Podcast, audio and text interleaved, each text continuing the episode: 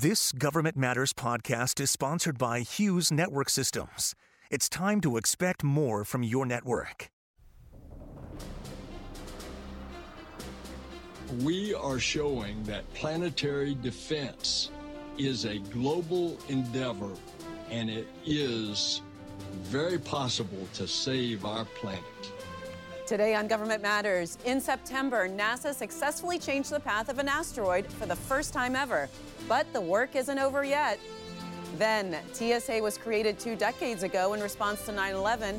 But as threats to the country's transportation system become more sophisticated, the agency has to innovate to stay ahead of those threats.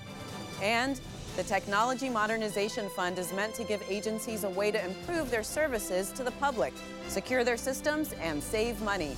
We'll talk to the fund's executive director. Government Matters starts right now. From Washington, D.C. and around the world, this is Government Matters with Mimi Geerges. This is Government Matters, the show that delivers insights on federal government programs, people, and operations. I'm Mimi Geerges. On September 26, NASA and partners crashed a spacecraft into an asteroid with the goal of shifting its trajectory. It was all part of its double asteroid redirection test mission known as DART, and the first ever test of planetary defense. Lindley Johnson is Planetary Defense Officer at NASA and Program Executive for its Planetary Defense Coordination Office, which funded the DART mission. Lindley, welcome back to the program. Oh, thank you. Glad to be here. We had talked earlier when you first launched. So, Remind us of the DART mission and how it played out. Well, uh, the DART mission was to test the technology uh, to change the motion of an asteroid in space. Uh, so, uh, DART launched back in uh, November of 21, and it took us 10 months to get to this double asteroid system. And we were to impact the moon of Didymos called Dimorphos uh, and change its orbital period about uh, Didymos. And so on the evening of the 26th of September, uh, the DART spacecraft did what it was designed to do, uh, direct hit on Dimorphos, and uh, now our observations post-impact have confirmed uh, that we have changed uh, the orbit of Dimorphos. So how much has it changed? Well, the orbital period prior to the impact was almost 12 hours, 11 hours and 55 minutes. And we changed that period by 32 minutes, uh, so um, about uh, about a four percent change uh, in the uh, orbital period. So uh, we did prove that this uh, technology could be used. And and how significant is that change? Is it was it in line with expectations? Did it exceed expectations? Well, there were a range of what we thought we could expect. there are several variables in, involved. composition of the asteroid itself is one of the big variables. We didn't know what that was. So we had a range of, uh, of compositions uh, that would uh, affect uh, how much the change was. Um, we sort of uh, expected somewhere between uh, several minutes to several tens of minutes, 30, 40 minutes. and kind of the midpoint of our estimates was around 10 minutes. Um, so uh, this uh, change was more than that midpoint, but well within the range of uh, what could have happened. And I know you're still collecting data, but what have you learned so far from the initial data that you've gotten so far? Uh, well, uh, uh, some of the images that have been collected by both ground and space telescopes show us the amount of ejecta that was blasted out by this impact. Uh, and that was uh, probably more than, uh, than we expected, which sort of explains why the orbital change was more. You know, part of what happens here is the impact blasts a bunch of material off the surface of the, of the object, and that enhances uh, the momentum change uh, just from the impactor itself. Uh, so, seeing this ejecta, both from ground based telescopes, we didn't know uh, uh, uh, we'd see that much just from the ground, but also from space-based telescopes, both the Hubble and James Webb telescope imaged after the impact, Why did NASA carry out this mission to begin with? What's the big picture here? Well, the big picture is uh, uh, there is still a lot of uh, natural debris uh, from the formation of the solar system, uh, asteroids and comets that come into Earth's uh, uh neighborhood uh, in the solar system. Uh, so the Planetary Defense Coordination Office at NASA's responsibility is for finding any asteroid that poses an impact hazard with the Earth and predicting out into the future when it, that hazard may, may occur. Uh, so, uh, first of all, our highest priority is, is finding them and knowing what, uh, what the danger may be. But then, what are we going to do about it? Uh, what what uh, capability do we have? What technology, space technology that we now have, can we apply uh, to protect the Earth from this type of natural disaster ever happening again? And so that's what DART was about: is demonstrating and we do have the technology to change the motion uh, of a cosmic object in well, space. Well, let's talk about what could happen. And, and I know that obviously this particular asteroid didn't pose any threat to Earth, but if one did, what could happen? I mean, would it destroy the entire planet? Uh, no. Uh, uh there are no planet killers uh, out there, uh, and not even any as big as the asteroid comet that was uh, thought to cause the demise of the uh, dinosaurs. We, uh, there are those of that size out there, but we have now found uh, everything uh, that large and, and, and, larger. So, so now we're talking about asteroids that are in the range of, of, a few hundred feet, a few hundred meters in size. Now, an asteroid impact by, uh, say, uh, an asteroid the size of Dimorphos, 160 meters or so in size, about the size of a small football stadium, uh, if it were to occur, occur, near a metropolitan area, uh, it would be a disaster on a scale that we've never had to deal with. Uh, uh, the blast radius from something that large hitting us at 17,000 miles an hour uh, Uh, would cause uh, devastation across a, a, statewide area. And what was the biggest challenge, Lindley, in, in this project overall?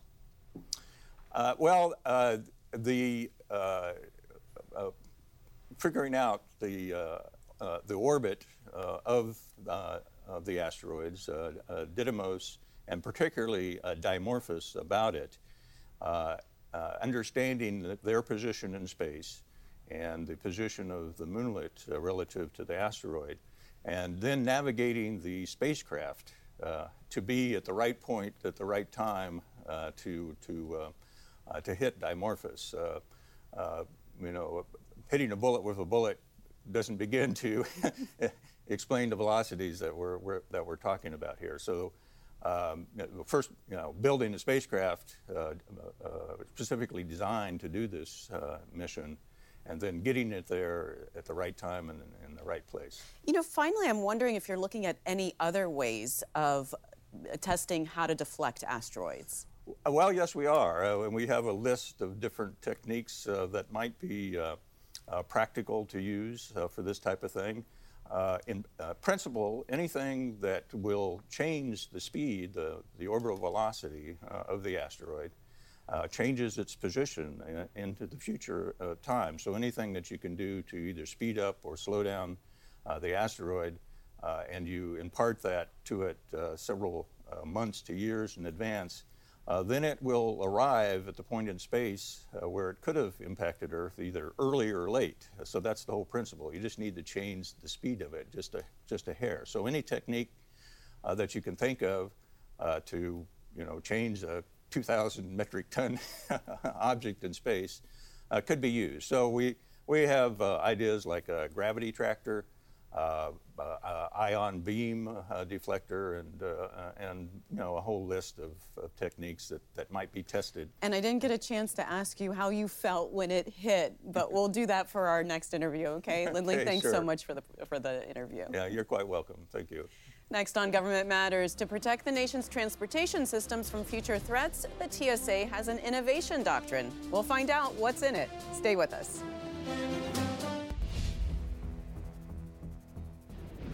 It's the first document of its kind in the federal government. TSA has just released its Innovation Doctrine, a framework on how the agency intends to outmatch evolving threats. Meg King is the Executive Director for Strategy, Policy Coordination, and Innovation at TSA. Mel- Meg, welcome to the program. Thank you. So the innovation doctrine states this quote, for our organization to remain relevant with the speed of change and be prepared for future threats and challenges, innovation cannot be a hero-led activity. What does that mean? Well, that means that we've always embraced innovation since our founding. We're all innovators, disruptors, creators, and leaders. Because TSA was created after a crisis, we had to be innovative. Now we're ready to embed it in everything we do. And the innovation doctrine makes it a policy that anyone from our workforce to the public can read. And it's meant to empower anyone um, to be part of an enterprise level system for innovation. And there are four big goals it's that creating and, and facilitating and allowing that system to grow is number one. Number two is using, as you mentioned, a framework to identify problems, to test solutions through small bets by building a pipeline. Three is to rapidly implement innovative ideas that are viable so people can see that innovation is possible and that it doesn't need to take a long time. And then four, that TSA will grow a network of employees, but private industry, academia, and non government organizations so that we can sustain innovation across the transportation sector. So, a big component of, of this um, doctrine is the innovation pipeline. What is that?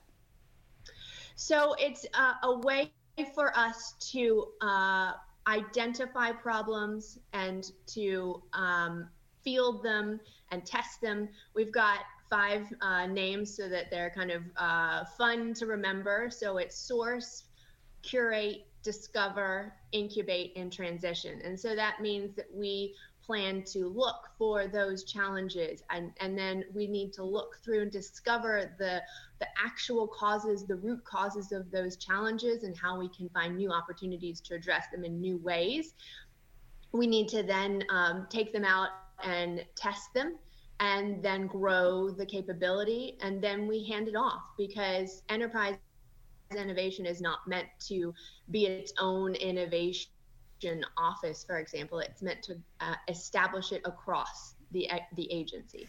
You know, Meg, uh, you've mentioned this before, and the doctrine talks about an empowered workforce.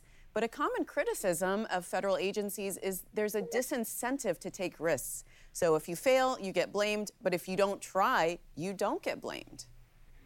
Well, that's part of why this doctrine matters. It's it's a it's a roadmap and it's a guidebook. Basically, here's how we think we should do it. Here's what we've learned over two decades eh, um, in the transportation security sector, and here's how we're going to do it in a disciplined way, so that we all know how to do it, and we all know that um, it is okay if something, if a project doesn't work, we need to test it again using a small bet.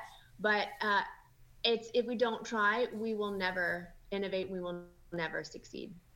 The document also talks about cultivating a highly effective innovation culture. But culture is really hard to change. So, what's the plan to do that? Well, uh, a couple of things. One is we've identified a number of airports across the country. Aviation is obviously a significant uh, part of the transportation sector that want to, to innovate. And so we created this kind of network called Lift Cells or Local Innovation for TSA. And our enterprise innovation team just had a group of over 20 airports come together to identify problems, large and small, that they themselves can then fix. So, so there are a couple of, of, of organizational structures that we're putting in place that pipeline so that everyone knows that that's how the process works. That's how we identify challenges and we work through solving them. Then there are these organizational groups where people can come together and know that they can both get resources and support, uh, as well as talk to each other and, and find about out how lessons are learned and, and what works in some places and what might work better in others. And Meg, can you give us an example of an innovative project that TSA is already working on? Oh, there are many. Uh, one of my favorites is can you imagine what it would be like if you uh, had even an estimate about how long it might take you to get through security at an airport so that you not, might either leave later or earlier. So we're working on how to identify what those average times might be in certain places. And some airports are very excited about the possibility of being able to predict uh, what your wait time might be so that we can be more efficient and effective in our security at airports. And can you tell us about some of the biggest threats that you're that we're currently facing to the nation's transportation systems? They are dynamic and as the administrator has said um, many times, getting more complicated and complex. So you have uh, a growing number of individuals who are uh, potentially uh, interested in carrying out violent acts, harder to track in the US than the foreign threats that we traditionally track. We also have new technologies that people are using, and not necessarily in an, in an adversarial way, but I'm thinking uncrewed aircraft, uh, or as commonly known, drones, that uh, both are at risk of uh, coming into contact with aircraft, but also other uh, parts of the transportation sector. So you've got a range of new threats evolving and new challenges every single day. All right. Well, Meg, I appreciate you being on the program. Thank you so much. Thanks for having me. Straight ahead, the Technology Modernization Fund has announced major investments in the government's cybersecurity and online services. We talked to the fund's executive director. That's coming up next.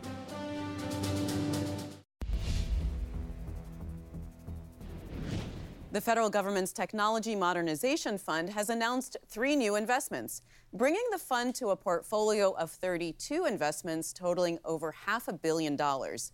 Raylene Young is the fund's executive director at the General Services Administration. Raylene, welcome to the program. Hi, thank you for having me. So, what's your specific role as the fund's executive director? Yes. Um, so, as executive director, I oversee the Technology Modernization Fund's Program Management Office here at GSA. Um, what our staff does is really facilitate and support the entire fund's end to end operations. So we do everything everything from working with agencies to help encourage them and understand how the TMF works in order uh, to support their proposals. We work very closely with the TMF board. Um, to kind of evaluate and examine these proposals through multiple stages before they're ultimately uh, selected for investment by the board. Um, once investments are active, we spend a lot of time partnering with agencies and really working side by side to ensure that all these projects um, are as successful as possible and have the greatest impact on the American public.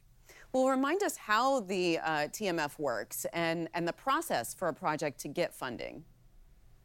Yeah, absolutely. Um, it's a pretty straightforward process in a lot of ways. So, to start, an agency can submit um, either a lightweight uh, expression of interest or attend an office hours or ha- kind of have a conversation with a member of, of my team. But from there, they submit a formal application, which we call an initial project proposal.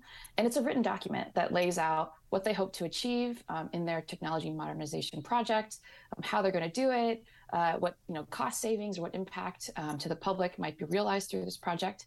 And that proposal gets evaluated and summarized um, and voted on by the TMF board all of that then happens again in a second phase, which is far more detailed and goes much more into specifics around how the investment might be spent, what happens quarter by quarter. Um, and that again gets voted on by the TMF board, at which point um, we notify the Hill, we prepare some communications, um, and the investment goes live. And, and um, Raylene, how are these projects actually assessed in terms of whether or not they're actually improving the taxpayer experience or saving money? It's a great question. Um, so we take what we call an iterative approach through, through uh, of for investment management. So one, you know, huge principle of the TMF is rather than think of a technology investment project as something where you invest a lot of money up front and you wait a few years and and try to see what happens at the end. We are thinking about things um, in a very kind of incremental and, and iterative way. That means that every month or quarter, uh, someone from the TMF is checking in with the project team and asking questions and looking at results. So that means every quarter we can tell, you know, how is this trending? Uh, is the project on time? Are we realizing cost savings? Are we improving the experience for users? And if anything is maybe not going the way we want it to, that gives us ample opportunity to help projects course correct um, and to provide agencies with more support. Well, let's talk about one of the, the new projects, and one is for the Housing and Urban Development Project. How much money is being set aside for that, and how will it be used? Yeah, so this is a, as you mentioned, one of our newest investments. So it's a $14.8 million investment that's going to allow HUD to replace um, costly legacy systems and move them to the cloud. And the idea is that they would integrate uh, one of their um, kind of in, internal systems that is the it's called the Federal Housing Administration Connection System that allows people to kind of log in and connect with different services. Um, they're going to integrate certain parts of that with new modern services around login, around login and authentication. Um, so this in- investment intends to improve the customer experience for users um, by creating, you know, more seamless uh, self-registration capabilities for um, end users, for organizations, and for application administrators um, for HUD. So that's basically intention. It, it, the, it may it, the idea is to improve the user experience for potentially over 95,000 external federal housing administration users, um, and to kind of upgrade the IT um, posture with the new, with new federal identity management and ICAM requirements. And uh, just very briefly, I know you provide expertise and support to agencies. How is that different from the support they get from contractors? Ah, yeah. Um, so I think I would look at uh, a couple different reasons, a diff- couple different ways. So something that's very unique about the Technology Modernization Fund um, is, as you mentioned in the beginning, we have a portfolio of actually over $600 million now um, in, in 32 investments and 17 federal agencies. So that gives us, I think, a uniquely broad view of what's happening across the federal enterprise. So rather than just you know looking at an agency's one project, we benefit from working with many different agencies, sometimes tackling similar problems at the same time. So we can kind of provide that you know supercharge of additional resources and knowledge that we benefit from you know learning from you know our members of our board all right raylene and that's all the time we've got. Thank you so much for joining us. Thank you if you miss an episode of Government Matters, it's on our website, govmatters.tv. And tell us what you thought about today's program. You can reach us on Twitter at GovMattersTV. Follow us to get the latest updates, reminders, and links to our latest interviews. That's the latest from Washington. Join me weeknights at 8 and 10:30 on WJLA 24/7 News and Sunday mornings at 10:30 on 7 News to stay plugged in on issues that matter to the federal government. Thanks for watching. I'm Mimi Geerges.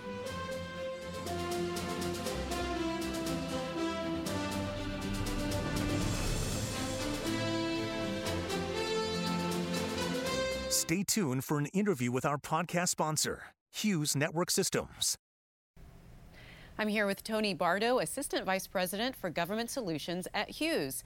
Tony, welcome. Can you start by just telling me what Hughes does for the federal government? What we do is provide connections. We connect the dots, meaning we use a number of various technologies to connect federal agencies, their locations, their people in ways that are not traditional, uh, meaning that the connections that formed the government networks as we know them today and has as we've known them for a lot of years have been through dedicated facilities dedicated network facilities. We have been taking this different approach to connecting all of our customers through the use of broadband originally satellite broadband but now managed networks and managed broadband services that include cable include DSL, include wireless, include uh, traditional fiber, and, uh, and, and satellite, of course. Well, tell me about the HughesNet Gen 5 because that's the largest high speed satellite internet service. It is. It is. It's a very exciting service. We launched it um, back in 2016 and even an earlier version of it, Gen, which was known as Gen 4, that are called high throughput satellites. And these are satellite services that took satellite connectivity and speed and capability and capacity to a whole nother level. This is a service that we sell to our consumers. We sell it in a more robust fashion to um, our industry partners and customers as well as the government. Well, tell me what you're doing for the federal government with relationship to artificial intelligence and machine learning. We use our artificial intelligence capabilities to drive innovation with respect to customer care, customer delivery, the use of uh, understanding what our partners are capable of supplying in terms of broadband uh, services. And we use them to sort of understand in a proactive way, in a, in a speedy way, what could be predictive behavior of the network and use that predictive behavior to monitor the networks and monitor the network services. It takes sort of the guesswork out of it because we use the artificial intelligence to to give us more information than we would be able to get manually. And I understand, Tony, that you're also working on um, critical network backup and emergency connectivity for first responders. Obviously, that's going to be more and more of an issue. Can you tell me a little bit about what Hughes does in that arena? Well, we've had a great deal of success in this area, and we've been pleased and, and honored to, to serve the particularly the FEMA community and the emergency response community with rapid deployment of satellite technologies where all of a sudden those technologies because of a disaster are no longer uh, capable of, of connecting people. For instance, in Puerto Rico a few years ago during the hurricanes, we deployed hundreds of satellite services throughout the island, both commercially and in support of FEMA's efforts. And in the absence of terrestrial ground uh, infrastructure that was working, satellite was really critical. All right. Well, Tony, thank you so much. Nice chatting with you. Thank you, Mimi. Nice chatting with you. Thanks for listening. Our daily show is produced by Catherine Roloff. Our managing director is Jerry Foley. Christy Marriott leads our technical crew. Our web editor is Beatrix Haddon. Visit govmatters.tv for articles, videos, and more. Government Matters is recorded at WJLA TV in Washington, D.C. Copyright Sinclair Broadcast Group.